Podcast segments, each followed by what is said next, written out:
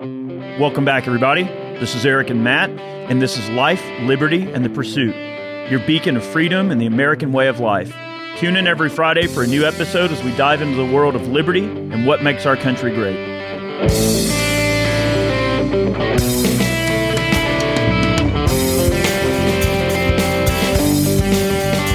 All right, boys and girls, get out your tinfoil hats.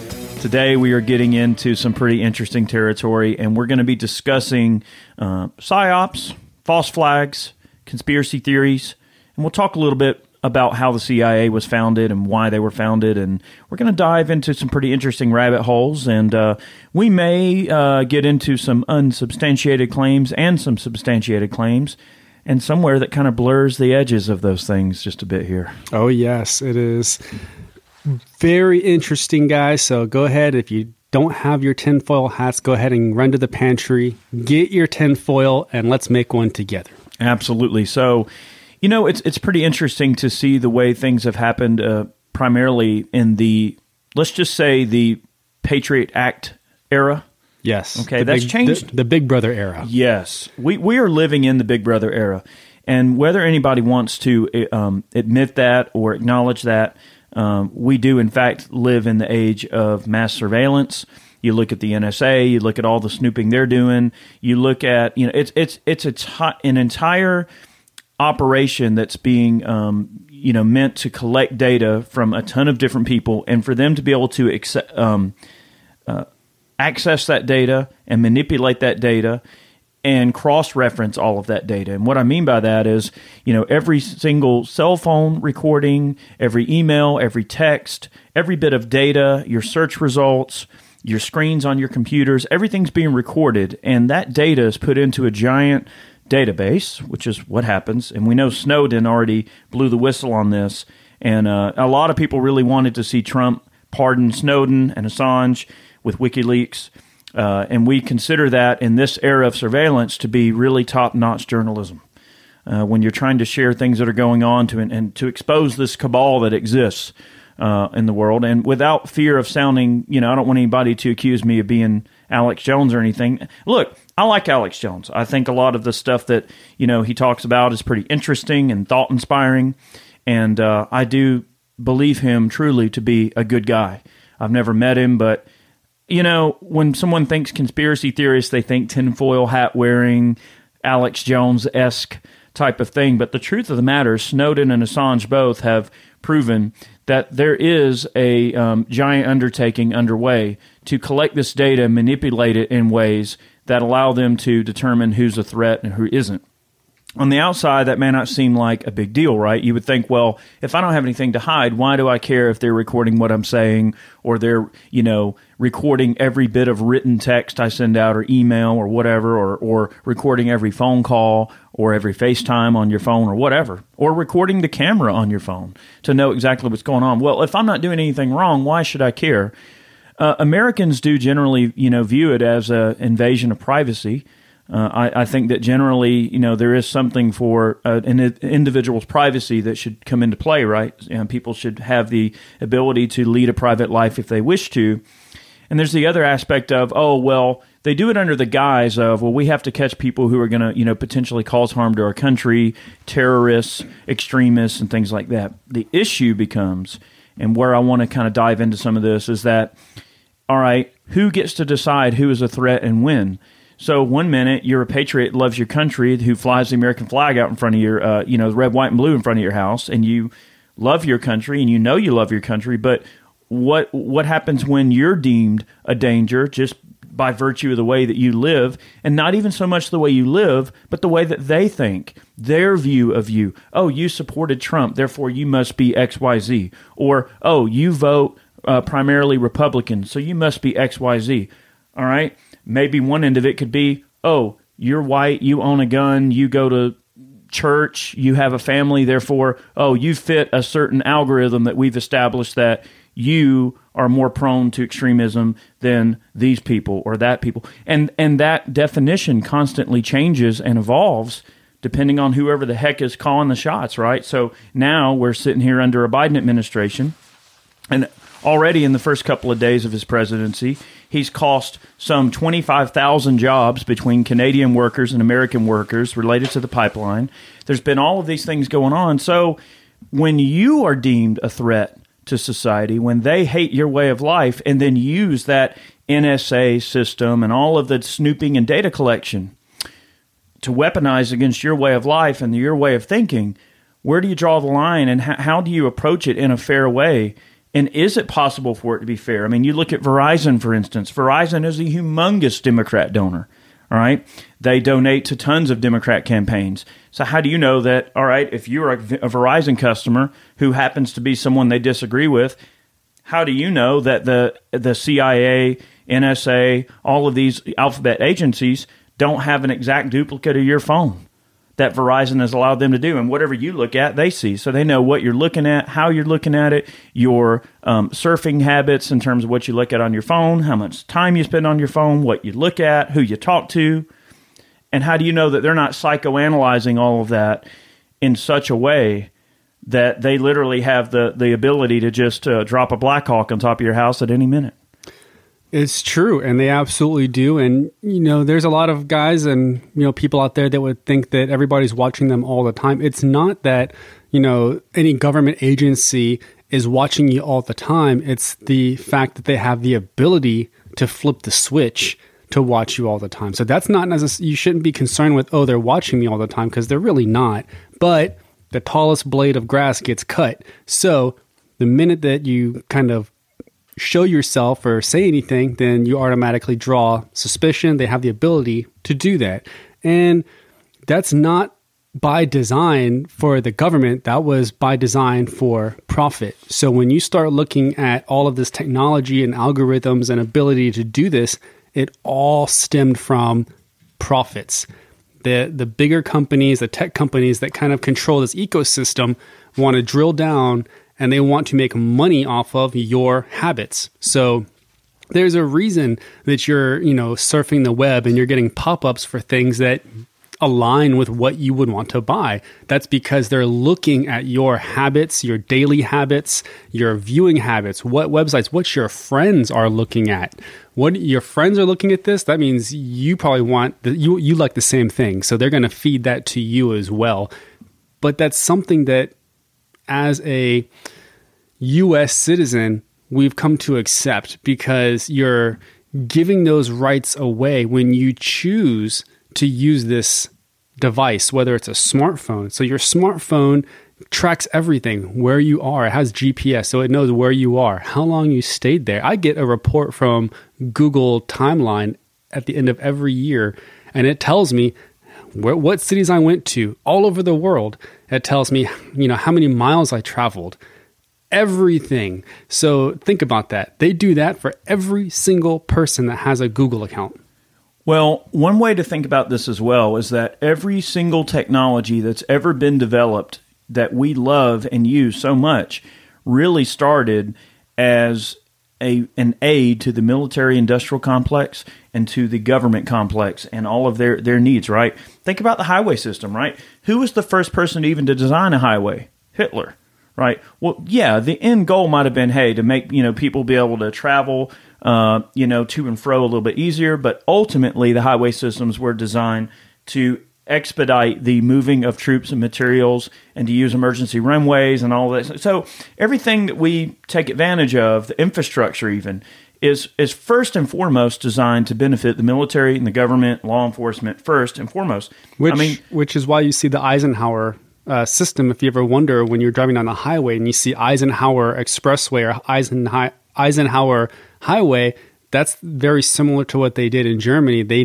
they copied that they said this system is built so they can move troops and tanks and stuff across the U.S. Precisely, and and yep. like when you look at, let's just say uh, your Google Maps thing that mm-hmm. tells you where you've been, where you're going.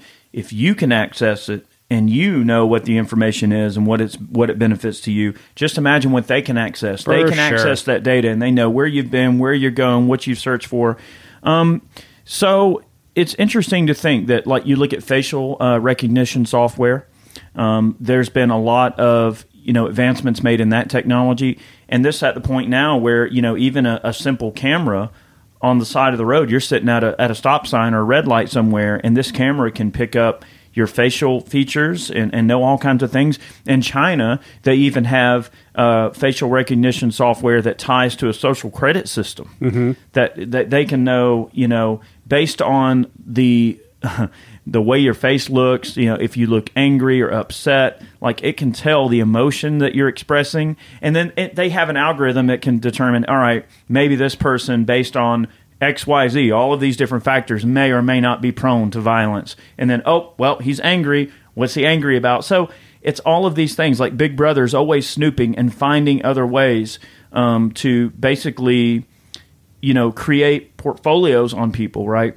And that's coming to a, the U.S. as well. You have you see more and more companies, bigger companies, start instituting that. As far as when they come in, ta say when they come into work at the office, you're getting when you're checking in with security and they're scanning your badge. They're also scanning your face and they're saying, "Hey, yes, this badge matches this face, but what type of mood is this person in? Is this person mm-hmm. angry? Like, why are they coming to work angry? Let's investigate that a little bit." Yeah, and we, we have to kind of start thinking about here um, in this podcast, you know, why do we have this age of surveillance that we have today, right? Why do we have the NSA? Why do we have the Patriot Act? Many people think that under a Biden administration that we're going to have the Patriot Act 2.0 and it's going to be worse and they're going to add all other types of factors into who can be snooped on and for what reason. Now there's supposed to be standards as to why someone would be potentially, you know, have a portfolio built on them or a, a profile built on them. But Snowden and Assange both have done a lot of work to, to show that they actually are building profiles on lots and lots and lots of people, especially people who have smartphones, people who are in big cities uh, where they can get more of an established regimen of face recognition software. An algorithm can determine over a long period of time who's traveled through what intersection, how many times, what time of the day. So it's like they've even got to the point now where they can they can know, all right, this person's on their way to work. We know that because we have the data. This person, we never see him. Why is he here? And so they start to kind of create this web of information that can be cross referenced. And while you would think, all right, that's really smart and that's intelligent, and intelligence, the definition of intelligence in this case, is having being armed with knowledge. Whether you use that knowledge or not, having that data and having that intelligence is paramount in protecting the sovereignty and safety of the government. They don't care about the civilians as much. This is more of a military industrial complex thing. This is a big government thing. Um, this is a, a shadow government type of thing. This is a you know deep state type of thing. Right. Um, but it's done under the guise of protecting you. But in reality, they spend all this tax money that you pay to uh, use this system to basically keep tabs on you. All right, so why do we even have this? So let's let's dive quickly into the history of the Central Intelligence Agency. Why do we have the CIA? Why do they exist? Why were they created? Now, the history of the CIA and what's led up till now, they've been involved in almost every major operation, seen and unseen, that you can possibly think of from 1947 till now. All right, so the CIA, and I'm, I'm sort of paraphrasing Wikipedia here because the information's convenient and it's right here in front of me. Uh, but the CIA was essentially created on July 26. Uh, Harry S. Truman signed the National Security Act of 1947 into law.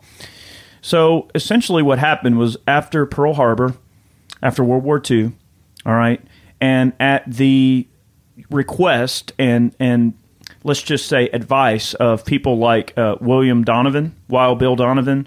Uh, he was the head of the Office of Strategic Services.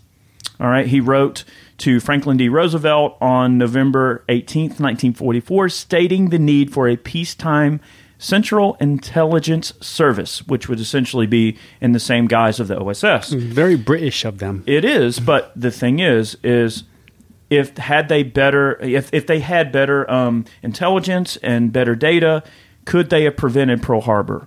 You know, so I think that was sort of the idea. Is like, all right, how do we take these people who are going to cause us this harm, and how do we head them off? How do we beat them?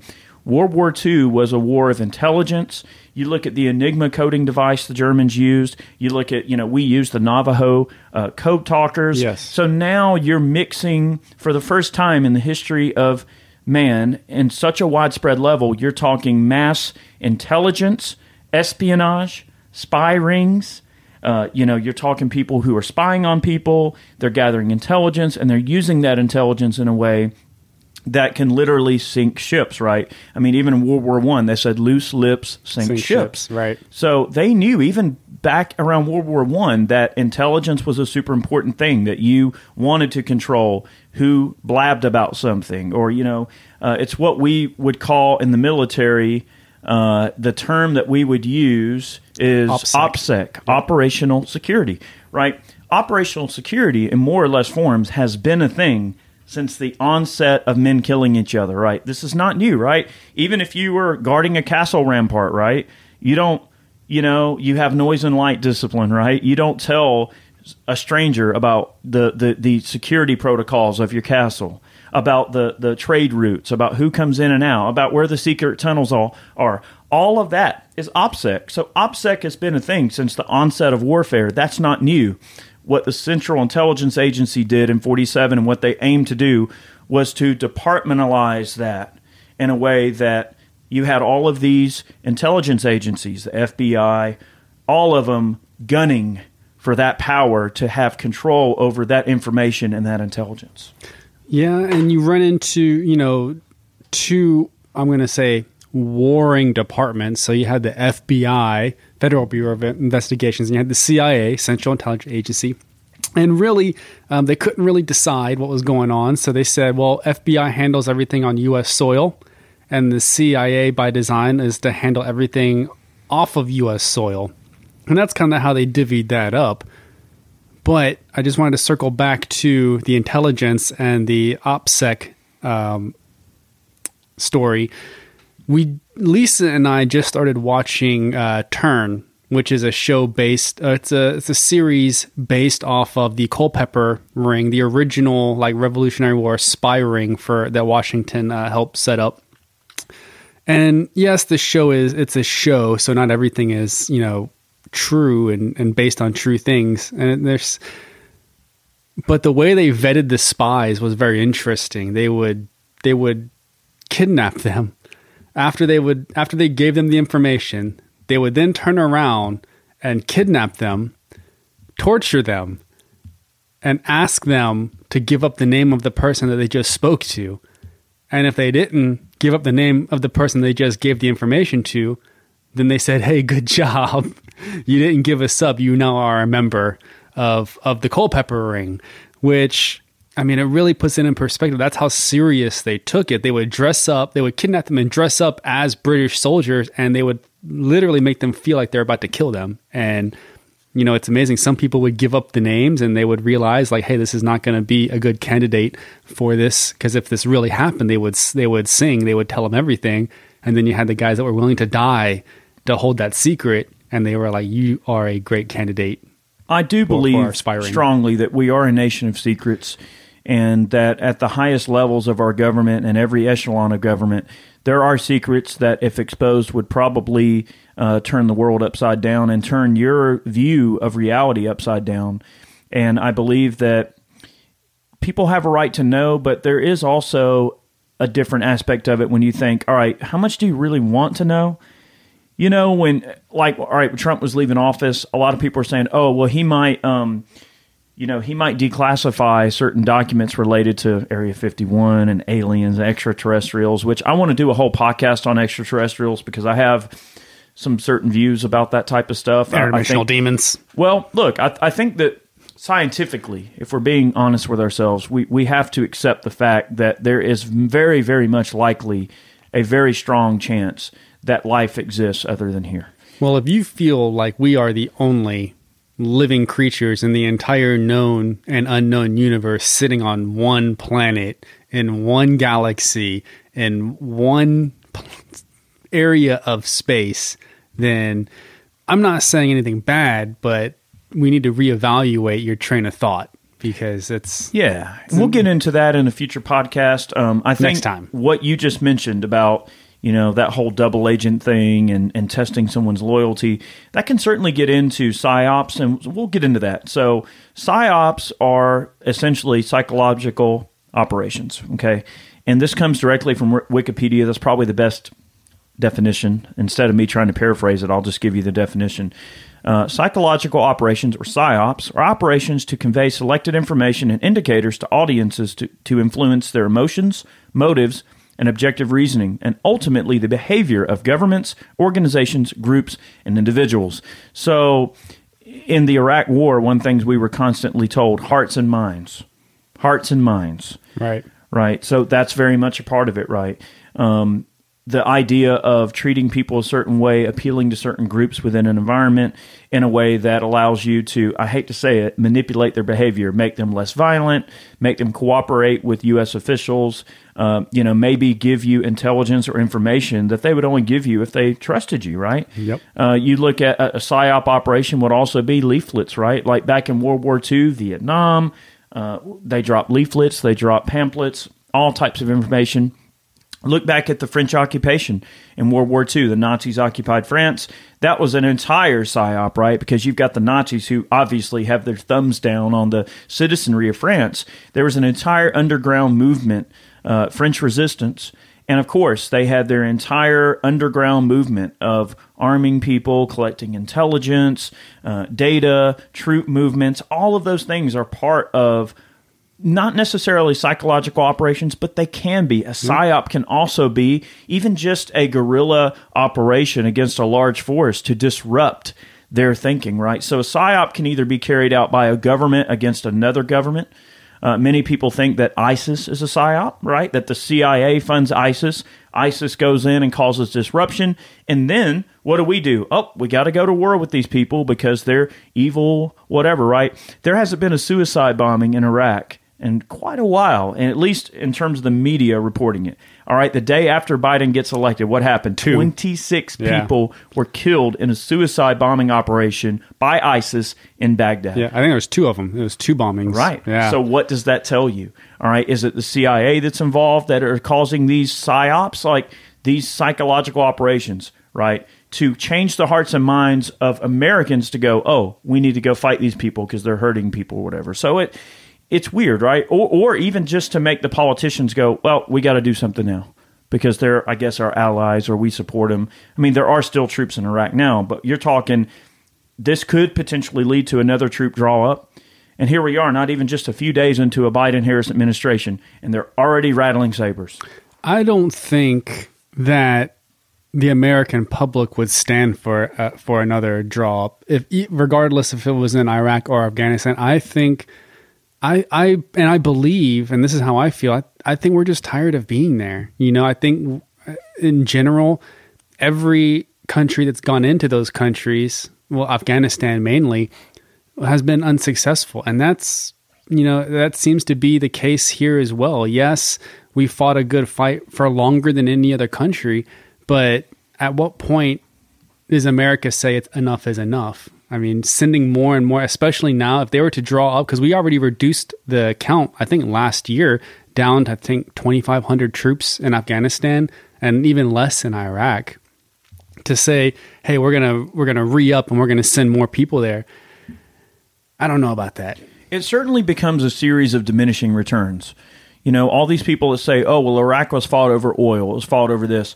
Iraq was fought over the military industrial complex, right? It was fought over, I believe, profiteers, people that saw an opportunity to make money.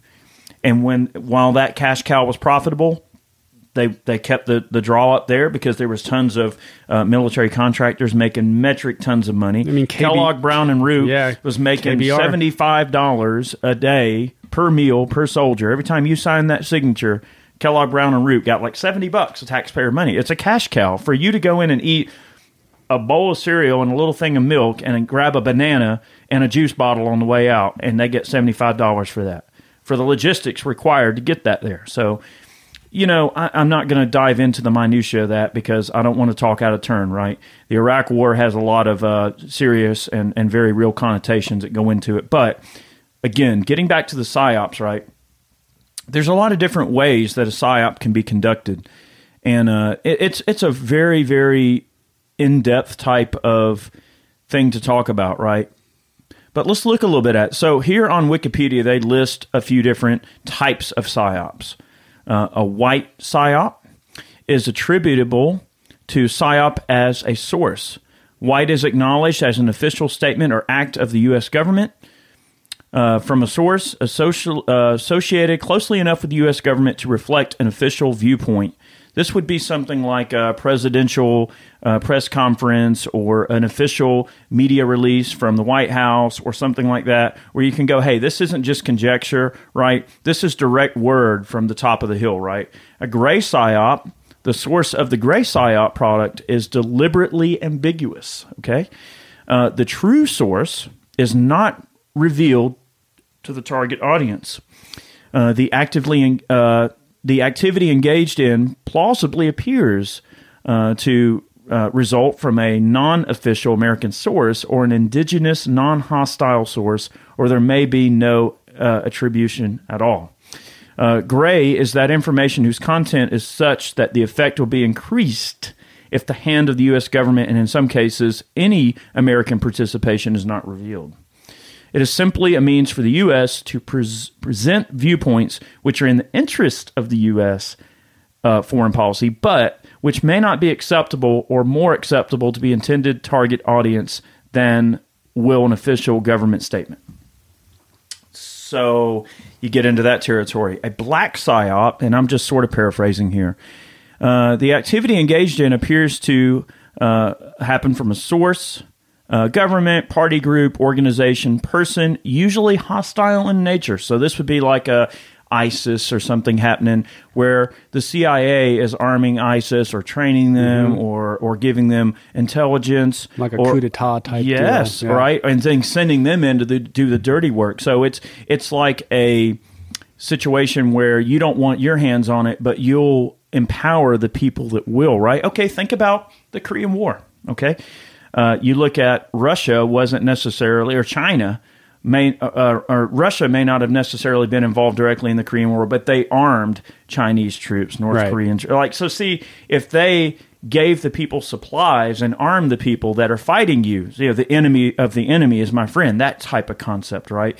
Um, you know, China. I, I, believe China armed a lot of the NVA in the in the Vietnam oh, War. for sure. So was the Russians, weapons, yeah. support. You know, so all of that goes in the same type of situation, right? You know, like the the CIA um, armed many of the Mujahideen in Afghanistan that were fighting uh, the Russians in Afghanistan. Well, that's where the whole Stinger missile thing came from, where they were using the their own our own weapons against right. us at one so point. So the U.S. government may not want to drop into Afghanistan and fight the Russians, but they might want to support the people that are. Right. So that's kind of what that comes into play there.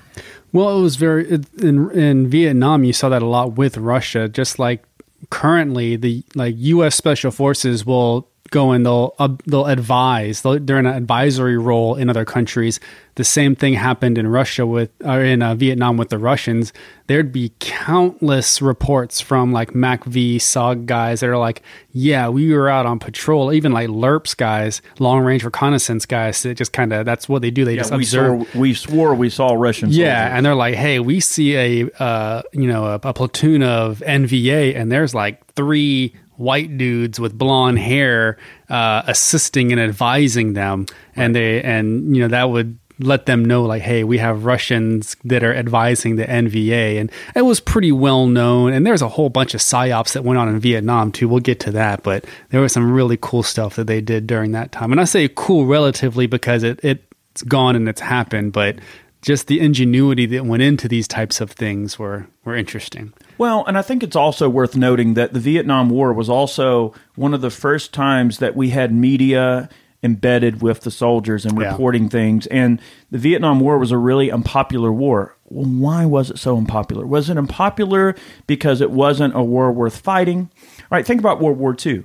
Yeah, you had um, sort of that propaganda esque newsreels and things that would occur in the movie theaters, and you had newspapers and things that would report on things. But those reports were generally gotten from the military, who would put out whatever information they wanted to share with the public hey, our troops are doing good, they're well fed, look, they're happy, they're you know drinking coffee, they're shaving, you know, sort of the the image that the military wants to create for what's going on in that environment, and then report back to the civilians to increase the uh, the popularity of the situation to support the troops and keep morale up. And yeah, stuff. and keep, yeah. keep morale up. So Vietnam was one of the first times where you had all these media embedded with them and out interviewing people. And, and, look, Jane Fonda went out and like interviewed the NVA and went and hung out oh, with God, him. Yeah, Don't yeah, yeah. Ha- Hanoi Jane, you know, and that was a terrible situation where now you've got you know uh, famous people, the media now being involved in and choosing sides on this situation and creating an environment where people don't support the military side of the operation because they view it as an unpopular war. They see um, news images of their their kids dead in the jungle. Yeah. How do you support that, right? And so when you look at that, that's essentially a psyop, right? The media creates an aspect of it. So the other arm of psyops is the media uh, arm of it. Uh, psyop conveys messages via visual, audio, and audiovisual media. Military psychological operations at the tactical level are usually delivered by loudspeaker, face to face communication.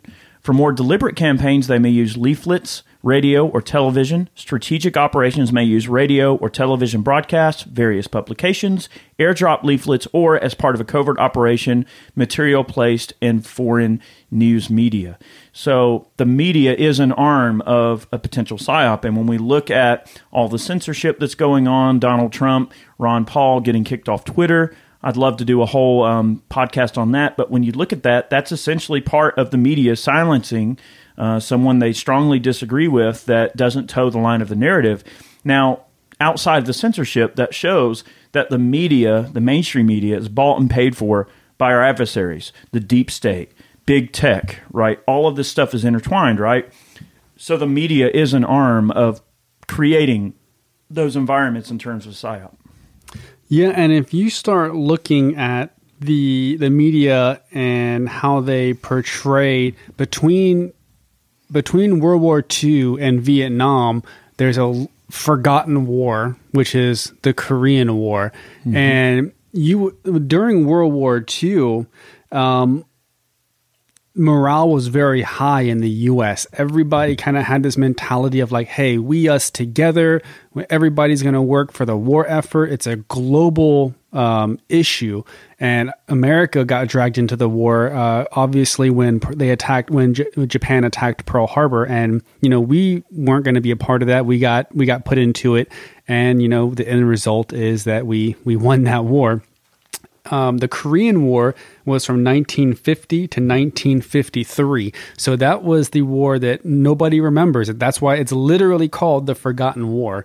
Um, and it was a major war. It's a three year war, you know, huge action. I mean, you had South Korea, America, North Korea, and China. So, and then Russia, uh, you know, supporting that as well unofficially so the media did a really good job of not reporting. There was not a lot of coverage on this war. We had just came out of World War II.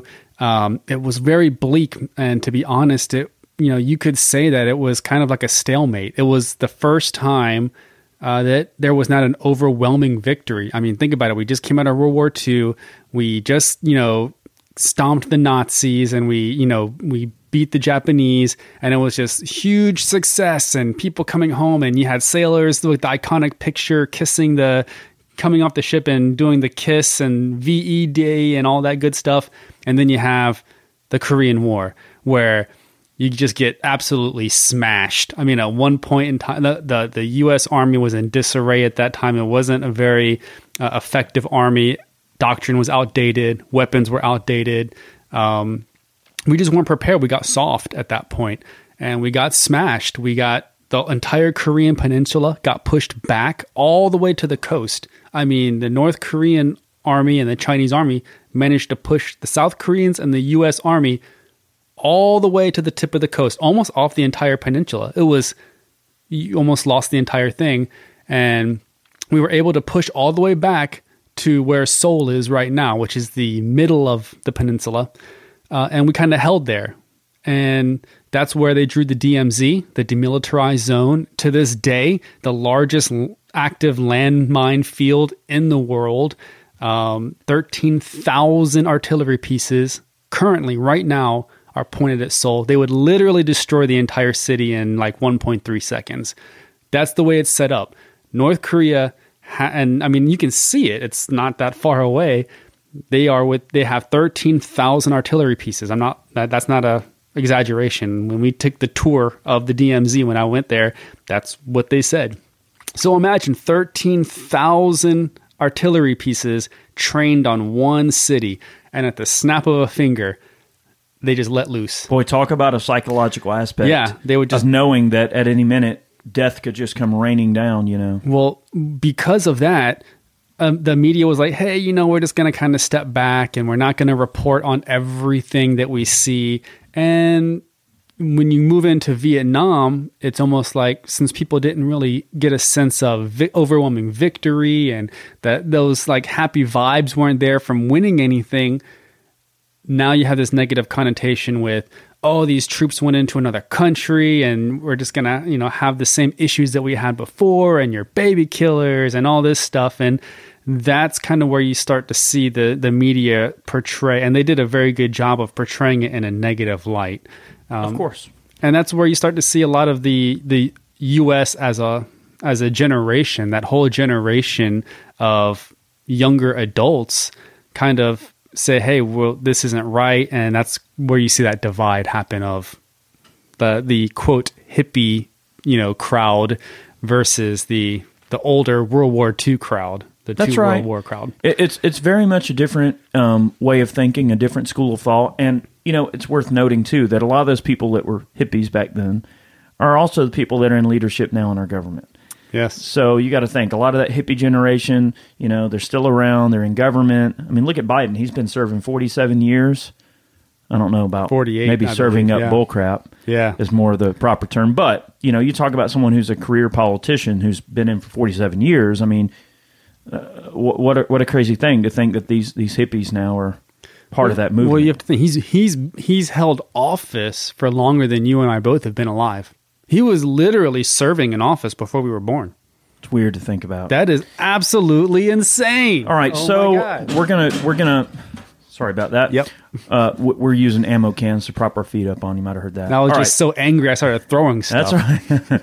All right, we're going to dive into the next thing. We'll talk about false flags real briefly here, and um, this sort of also beckons into the age of snooping and the age of the NSA and mass surveillance. Um, I, I want to mention some things about this because I think it's kind of an important uh, talking point. All right, so Wikipedia again. I'm just using this to help organize our information here. All right, false flag. A false flag operation is an act committed with the intent of disguising the actual source of responsibility and pinning blame on a second party. The term is popular amongst our next term we're going to talk about conspiracy theorists uh, who promote it in referring to covert operations of various governments and cabals. One could argue that uh, the media is a cabal. The definition of a cabal is a group of people who are united in some close design, usually to promote their private views or interests in an ideology, a state, or another community, often by intrigue or usually unbeknownst to those who are outside their group. The use of this term usually carries negative connotations. A cabal, you know, is a term that we certainly don't view as a positive term, but I do refer to the media as a media cabal uh, for that reason. It's it, a cabal is almost like a incredibly wrong interior religion that only the people within it know about. They create they they have almost a religion of personality that surrounds their views and their needs, and they use the power at their disposal uh, to further that goal. Now, getting back to false flags, um, I don't want to go too far down the rabbit hole uh, in this, okay? But recently, a heck of a lot of emails were released and documents were released in a huge data dump on WikiLeaks. And there's tons of information out there. Some of Hillary's emails, some communications between the FBI, and it, maybe not exactly 100% points to this directly, but a good example is all right, the Vegas shooting. Some people view the Vegas shooting as a false flag, that it was actually a government FBI agent or CIA agent up there with a saw and not some guy with a bump stock. So I'm not going to say whether or not which end of it I believe because I don't want to be labeled in some heinous way, which you know they'll do. But you have to wonder. It's like when you see these things happen, many people view 9 11, uh, what happened with the Twin Tow- Towers, as some form of a false flag operation. You know, Well- our well- own government potentially taking down the towers with planes or something like that in order to push us into something that they support, right? They can blame it on someone else and go, look, it was this guy with the weapons of mass destruction. Now we have to fight this entire war because they did this. When in reality, uh, it's widely viewed by many people that it was a false flag incident. So that is the definition of a false flag. Doing something heinous, knowing that it'll be blamed on someone else, so you can reap the benefits of it being blamed on that person. A red herring, so to speak, or something like that. I, and I've heard both terms, false flag and red herring, as well. What I will say is, you may not say anything about the Vegas shooting, and I'm not going to say anything definitively. But if you've ever used a bump stock, the cadence that you fire is not that uniform. Especially from a bipod. yeah, it's very sporadic. You're not you're not going to fire that thing accurately at all, and you're definitely not going to do it from the prone from a bipod because the gun can't operate from a bipod. You can't shoot a bump fire device from a bipod, Or not an- easily, not unless you are really really good with a gun. Yeah. You have to know exactly how that gun operates, and to do it with such a cadence. Yeah, I mean, it was a very steady. I mean, just go back and listen to it. It's very, yeah. They're not fooling anybody, guys. So if you look back through history, um, false flags have, well, I'm going to say the government, because you don't typically see anybody outside of the government utilize false flags for for anything, because there's not really a benefit to it. But uh, th- they do use them. Um, most notably, you'll see people currently with what happened with uh, the Capitol Capitol Hill uh, protests. I'll call them um, mostly peaceful Capitol Hill protests. You know, you'll um, and real quick. When they said that somebody managed to get Nancy Pelosi's laptop out of her office, I would be curious to see the when they do release the emails because somebody's gonna somebody's gonna get it open. Someone's gonna open the emails and send them out. I would be curious to see what type of emails they have floating around on their laptops. Um, but you see all kinds of false flags with what happened with inauguration. They're like, oh, you know, 25,000 National Guard troops. And, you know, within the in, within the community, I'm not going to say the industry, but within the community, we were all kind of saying, like, hey, you know, just be very careful if you're going to attend. You're, you know, do what you want to do. Go and do what your heart wants to do.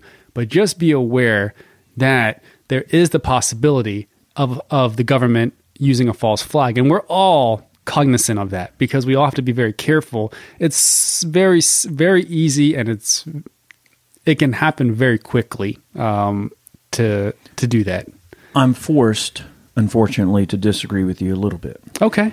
I think that the group of people that actually have a con- cognitive, uh, Cognizant. co- cognizant uh, view of the situation are probably a lot smaller than you think. So while I don't doubt that there are people that think about it in that context, I think the general public at large doesn't think that deeply into the nuance of the situation. So you're right and wrong simultaneously. I can be both. Uh, yeah, right. but I think that the people that are really paying attention, I truly believe, understand what the CIA, FBI, the deep state, the government is capable of doing, right? And it's so unfortunate that you get thrown into this really terrible group where someone says, "Oh, well, you're crazy for thinking this way." Who would think that way, right? Well, when you've been among them and you've dealt with them, and you've been in situations that were orchestrated and perpetuated by them, you can't help but see the big picture. And I think that those that have been to warfare and that have been deployed and have been a little bit on the inside of the government machine, they understand the nuance of how the government operates, what their intentions are, the lengths that they're willing to go to, what they're willing to do to people, what they're willing to subject their own people to. And I think when you stand back and look at that giant picture, it paints a clear picture in the worst colors with the broadest brush.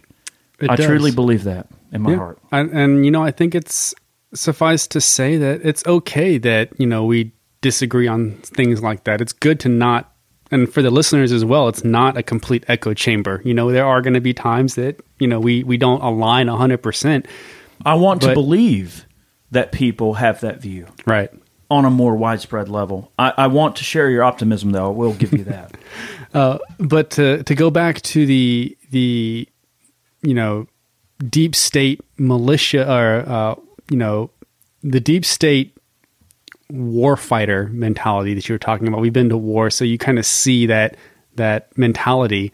I think there are a lot of things that happen that you wonder why. It's so simple to solve these problems. Like if you're out there and you're on a patrol and you see something and you report it and you say, hey, you know, so and so, this is what we saw. And they're like, all right, thanks. Well, are you going to do anything about it? No.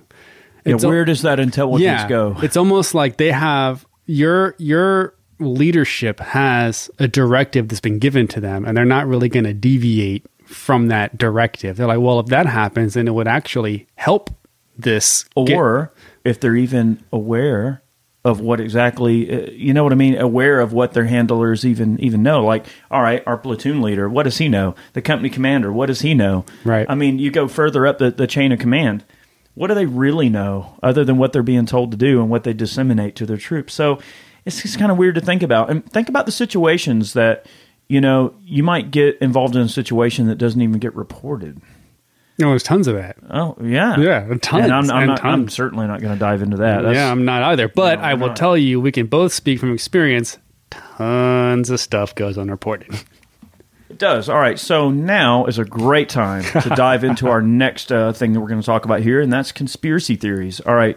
So conspiracy theories. Wait, before you get into conspiracy theories, we're on uh, psyops and, and false flags. Sure, we cannot ignore, uh, especially with the media, Operation Mockingbird.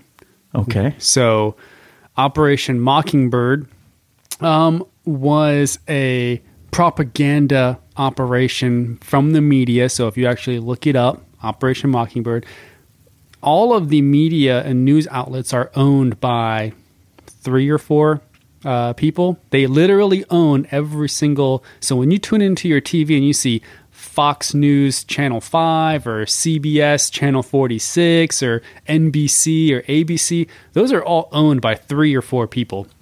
And there's a great uh, YouTube video, if you just type in Operation Mockingbird news apology, where they actually put out a blanket apology to every single news organization that they own, and they they superimpose all of these these news channels saying the same exact script at, at the same time on the same night. And it was an apology for uh, misreporting the facts. And it's just to see how fast they can disseminate that information. This same message, word for word, across the nation, shows you how much power that these news corporations that are owned by three or four people have and how fast they can put out any type of information, whether it's misinformation or correct information. The, the ability to put that information out there so quickly it, it is astounding. You know, and it's very interesting to think that in this modern world that we live in, in this age of mass surveillance, the NSA, all this snooping, the Patriot Act, and what will potentially become the Patriot Act 2.0, which we know it's coming. Mm-hmm. Right, we're on the eve of it. We see the sabers rattling at this very moment.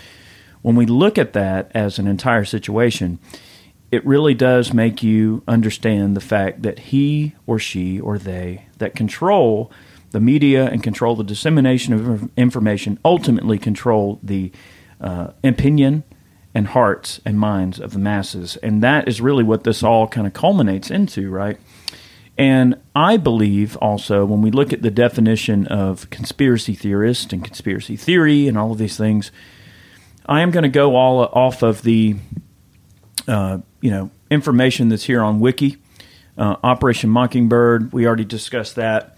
Uh, I will discuss conspiracy theories. So, according to Wikipedia, a conspiracy theory is an explanation for an event or situation that involves a conspiracy by sinister or powerful groups, often political in motivation. When other explanations are more probable, uh, the term is a negative connotation, implying that the appeal to conspiracy is based on the prejudice or insufficient evidence. And of course, there are the things that get into this when we look at the way that the intelligence agencies view conspiracy theorists and the people that spread these uh, so called conspiracies, right? Conspiracy theory I believe, is is often turned into a very different type of thing where they want to simply use that term as a blanket statement to label anyone that disagrees with them, regardless of what the information is. In this modern world, world that we live in, okay, for instance, um, when we talk about um, election fraud, and you see all these situations where various members of the polling uh, uh, zones and everything are being arrested for fraud and all of this type of stuff. And of course, there's tons of video evidence and there's all of these different things that get thrown around uh, in terms of evidence that is actual evidence. But yet, you're a conspiracy theorist for thinking that there's election fraud related to the 2020 presidential election and to the 2021 Senate runoffs between, uh, you know, our, our Senate houses here, our Senate seats here in Georgia. So, conspiracy theorist is actually really just a naughty term. Like Wikipedia says, it has a negative connotation to it. And that's true. And that's why you're quickly and, and readily labeled as a conspiracy theorist if you simply don't toe the narrative. That's a dangerous area, right? Maybe 30 years ago, a conspiracy theorist was someone who just spread a bunch of random, outlandish rumors and ideas with re- really not a lot to back it up whether in the interest of driving conversation or in the interest of changing someone's minds to benefit a given uh, political environment that they exist within? No. Today's conspiracy theorists, it's meant almost as an accusatory term that they can throw at anybody that disagrees with their narrative. Remember, the media controls all of this stuff. We've got a media cabal in play right now. Anything you say that disagrees with the mainstream media narrative is automatically labeled as either racist or you are furthering some conspiracy theory. We found that in this age of the NSA and the Patriot Act and all of these things going on, this battle for intelligence, the battle for the human mind, the battle for the hearts and minds of America, that more times than not, within the last 20 or 30 years, many conspiracy theorists that maybe 50 years ago might have been coined as being, ah, you're crazy, a lot of them have come true. They've come to light and they've come to be actually true in their time. So, you know, I think the theory, uh, the conspiracy theory paradigm gets thrown around in a negative light by those that want to silence the opposition, whether they're right or wrong, maybe not even be irrelevant. The fact that they know they're right and they use that term to purposely defame them, um, shame them, cancel them, this cancel culture that exists. It's a quick and easy way for them to, pl- uh, to apply a blanket statement to a group of people that they hate that disagrees with their narrative. I would agree. I think that cons- the word conspiracy has a negative connotation attached to it. And the only way that I can describe it is that if the word um, scheme, if you think of the word scheme it has a negative connotation to it. So like, oh, he's a he has this scheme, but if you actually go to say like the UK or Britain, that is just a word they uh, use for the word plan. So if you're like, oh yeah, he's got I mean, in the US, it's like, oh, I have a get rich quick scheme. Okay, so that's a negative connotation to it. But in like the UK, it's like, oh, he's got a he's got a something something scheme. You're like, okay, cool. What is it? That's just a word for the word a, definition for plan. You know, so I don't know where that the how the term conspiracy got such a negative connotation because when I hear conspiracy, all I think of, oh, it's just uh, your way of saying there's some backdoor shenanigans going on that you know we should probably know about. All right, so I'm going to also just quickly reference uh, Wikipedia uh, here uh, when it comes to of course, we're here in the U.S., so I'll, I'll try to apply this. They give a lot of instances on Wikipedia where conspiracy theories are approached from different perspectives all around the world in terms of how the authorities, well, they're no authority over my life, but what we call generally the authorities, government approaches it.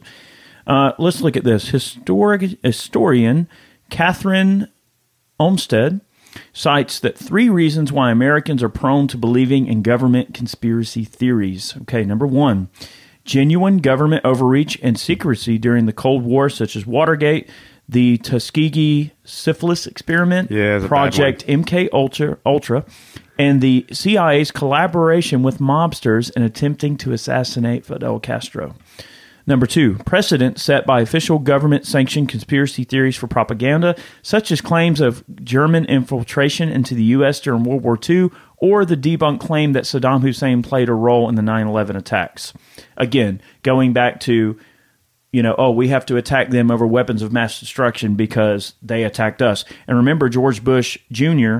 was like, oh, Saddam tried to, you know, plot to kill my father and had this thing against, you know, uh, Bush Sr., and there was that whole um, rivalry there. So getting into that same type of thing. Number three, distrust fostered by the government spying on harassment of dissenters, such as the Sedition Act of 1918, the COINTELPRO, it's a giant abbreviation, and as part of the various Red Scares. All right, I'm going to add to that. Also, in relation to the Patriot Act Yes. and all the NSA and the snooping. So, where, whereby Kathryn did not mention that, I'm going to add my little piece to that to make this thing go full circle to add to number three, I would say the NSA and the and the spying and the snooping and the gathering of all this information, the information that we know they're keeping because of people like Assange, okay, and and and people like Snowden. I think that's another reason, and I think it's a merited reason and a reason worth looking into and a reason worth people having the courage to keep trying to seek out this information and share it with people so they can know the true hypocrisy that really lies within the entire uh, minutia of the deep state, big government, big tech, and where we're going. Because ultimately, that's really what matters is where we're going, right? Like literally, as we speak right now. Okay, Biden has a bust of a known socialist on the desk of the White House right now. Jesus. What does that tell you, right? You know, we're we're what we're applauding socialism right now. I mean, back in the 50s and 60s, you could probably be questioned by the government for supporting communism, right? The, remember the whole Red Scare, right? But it that's the thing. Like at one point, we were extremely anti-communism, pro-capitalism. You know, you you, you had this nuclear family, right? What we call the nuclear family, where you had, you know, dad could go to work and work his butt off and come home, and little Susie and little Johnny come home from school, tell him what happened at school that day. His wife is in a beautiful polka dot dress. There's two cars out front. They're they got their beautiful little house, a microwave, a TV, a stove, Microwave, you say? and a refrigerator. Yeah, and, and every household on one income could live this American dream. That's what we were led to believe. And kids of the 80s, like myself, we were sold this package by the establishment, by the teachers, by the education system. We were sold a package that if we worked hard, went to college, and we paid our taxes and paid our dues, and we had a family, that we'd be able to take care, we would be able to continue the nuclear lifestyle, the nuclear family. We were sold a lie.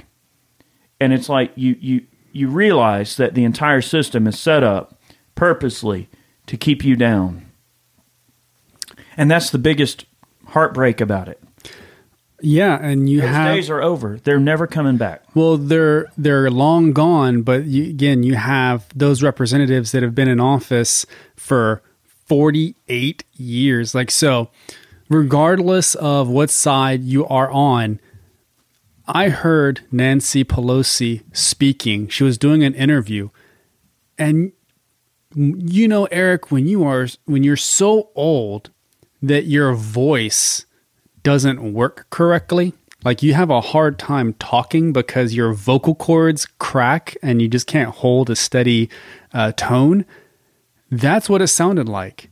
And then I didn't really care to hear the message that was she was saying, but to me, when I hear the the inability to speak just due to age, that lets me know that you have been in office way too long. But that's the way the system is set up so that you can be in office for 40 plus years and rule over your your your subjects and they can prop you up and all you have to do is keep giving them free stuff.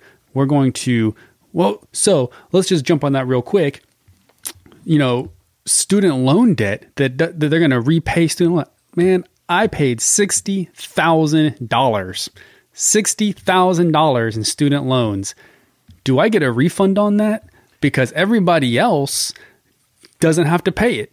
Oh boy, that's mean- almost an entire another podcast. It right is, there. and we'll get to it. But I just wanted, now, while I was on the tip of my tongue, I was like, "This is this is ludicrous." Mm-hmm. I mean, what does that say to those that actually went out and paid on time the full amount that they borrowed, like a responsible American? What message does that send to someone who works hard and, and pays their debts, right? You know, I was raised uh, in a very unique environment. Uh, I, I did not have a uh, two parent household. And I don't want to get too far on this because we're getting near the end of the podcast here today. Maybe we can talk about this in a future video or podcast. Podcast. rather. But uh, I was not raised in a traditional environment, and my grandfather on my mom's side of the family um, lived through the Great Depression and taught me a lot of really cool things and a lot of very important life lessons.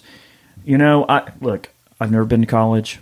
I am not formally educated, but you look at what we've done and what we've created. It it it's upset the entire environment that revolves around controlling people like me, and I'm proud of that, and I'm honored to be a part of that, and I'm going to fight as hard as I can to exist in that environment and and form my own existence within uh, this giant cabal.